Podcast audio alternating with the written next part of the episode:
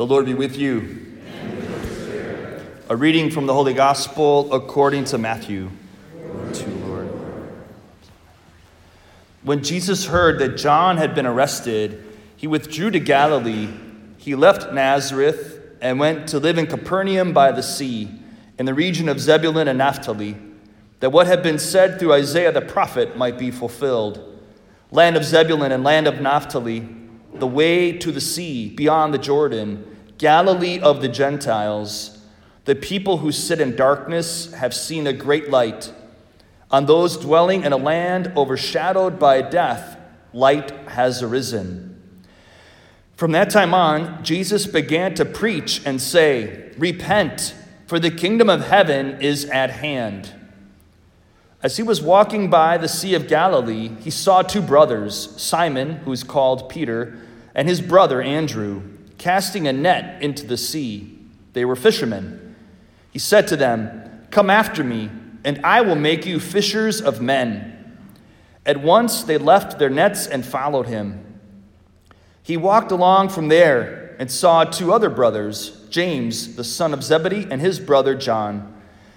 They were in a boat with their father Zebedee, mending their nets. He called them, and immediately they left their boat and their father and followed him. He went around all of Galilee, teaching in their synagogues, proclaiming the gospel of the kingdom, and curing every disease and illness among the people. The gospel of the Lord.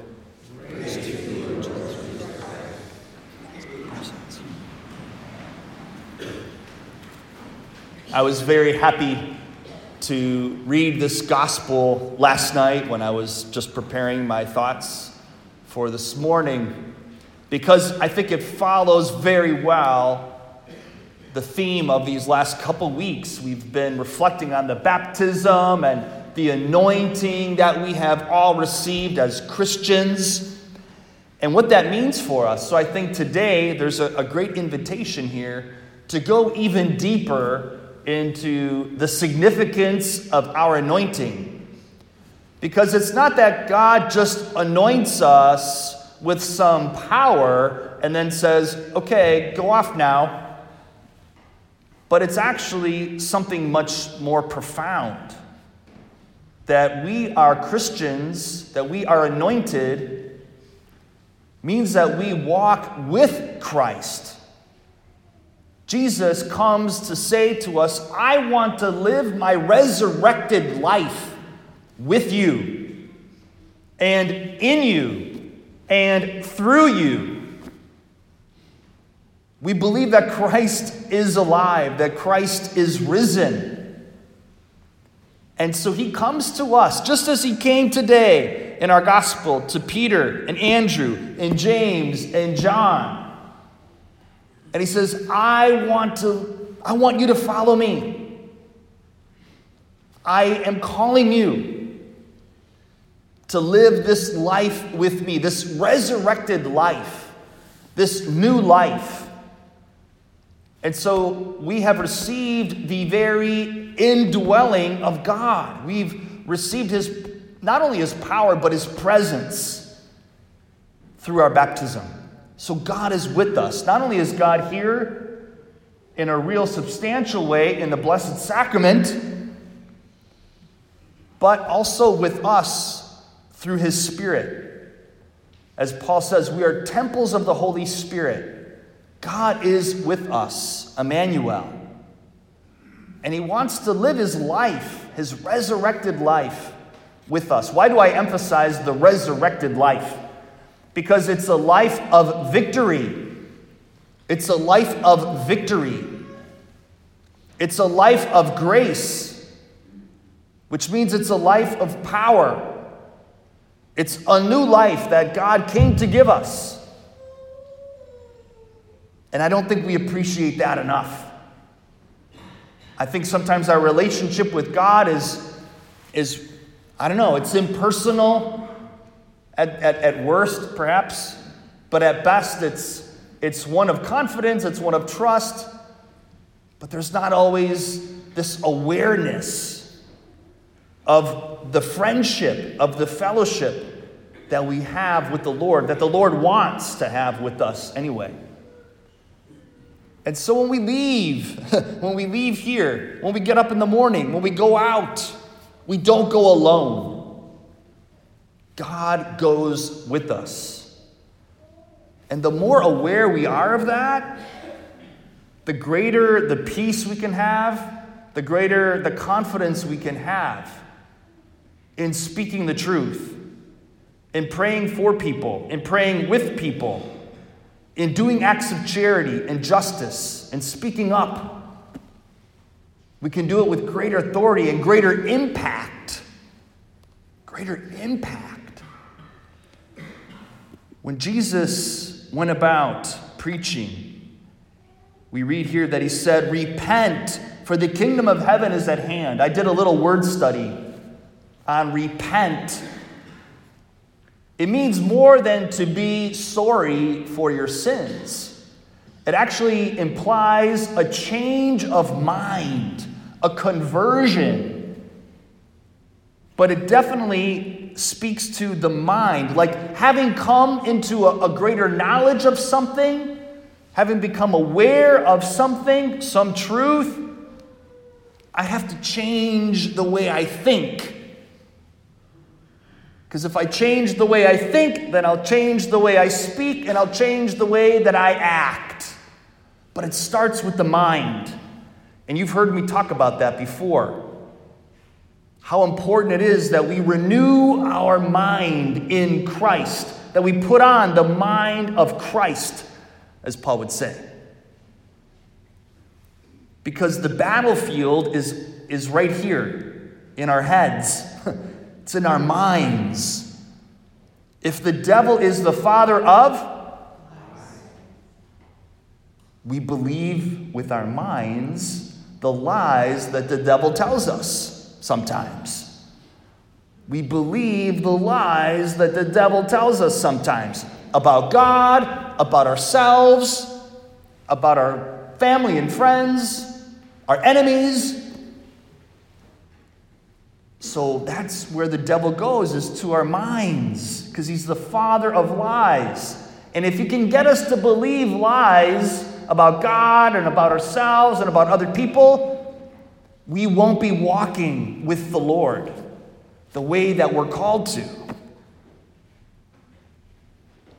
And so I invite all of you today to pray for this grace, for the renewal of your mind through the power of the Holy Spirit, that you would be more and more aware of God's presence, of God's desire to be with you, to walk with you, to lead you and guide you, to protect you, to bless you.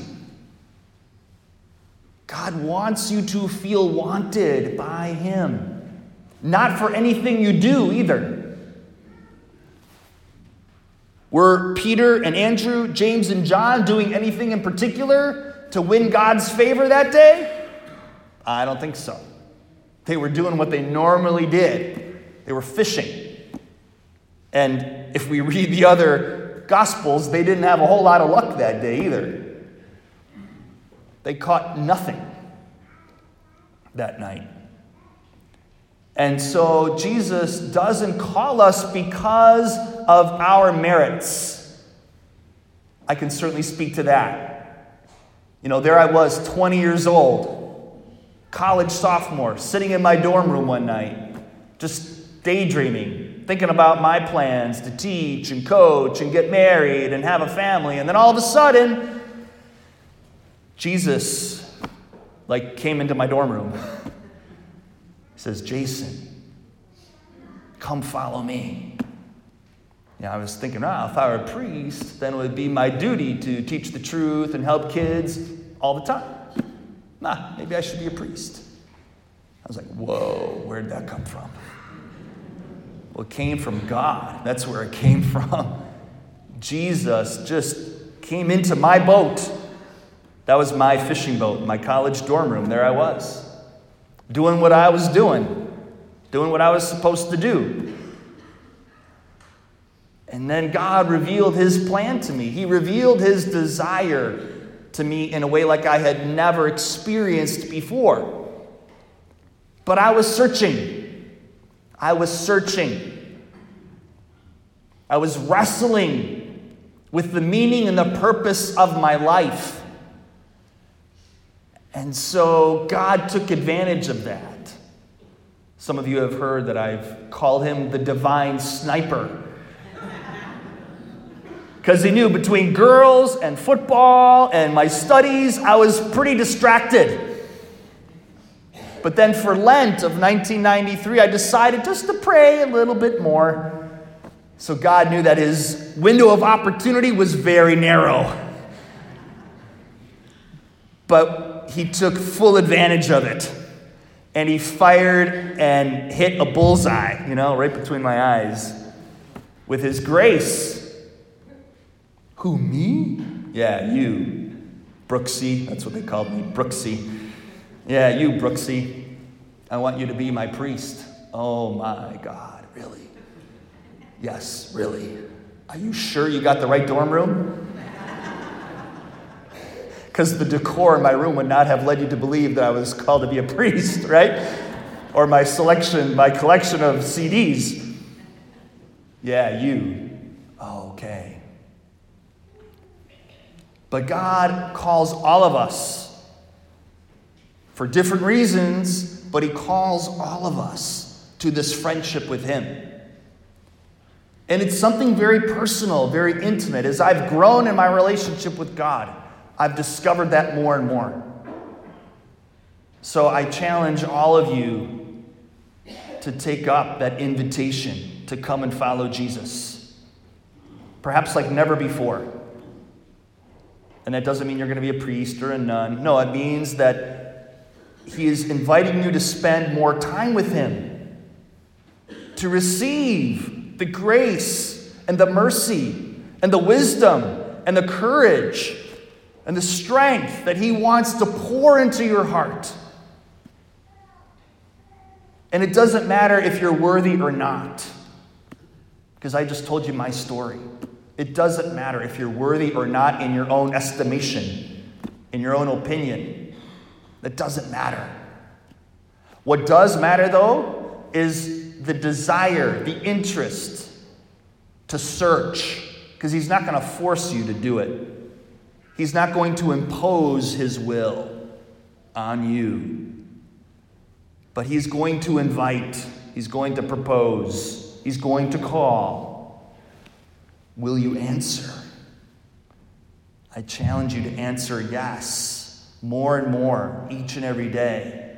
And as you spend more and more time with Him, your desire to be there with Him in His presence, to be alone with God in your own heart, will grow. And you will discover for yourself the goodness of the Lord, as the psalm invites us to do. Taste and see the goodness of the Lord. The Lord will speak to you, He will speak to your heart in different ways.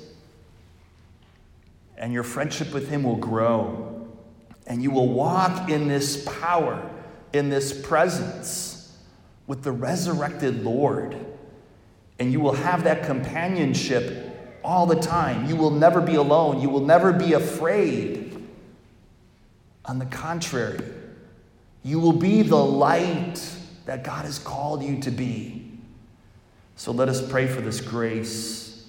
Pope John Paul II quoted St. Catherine of Siena in speaking to a group of legionaries and uh, Regnum Christi members, our spiritual family. And he said this If you are what you should be, you will set the world ablaze. So let's pray that we can be all that God has created us to be, all that He is calling us to be, so that we can set the world ablaze. Amen.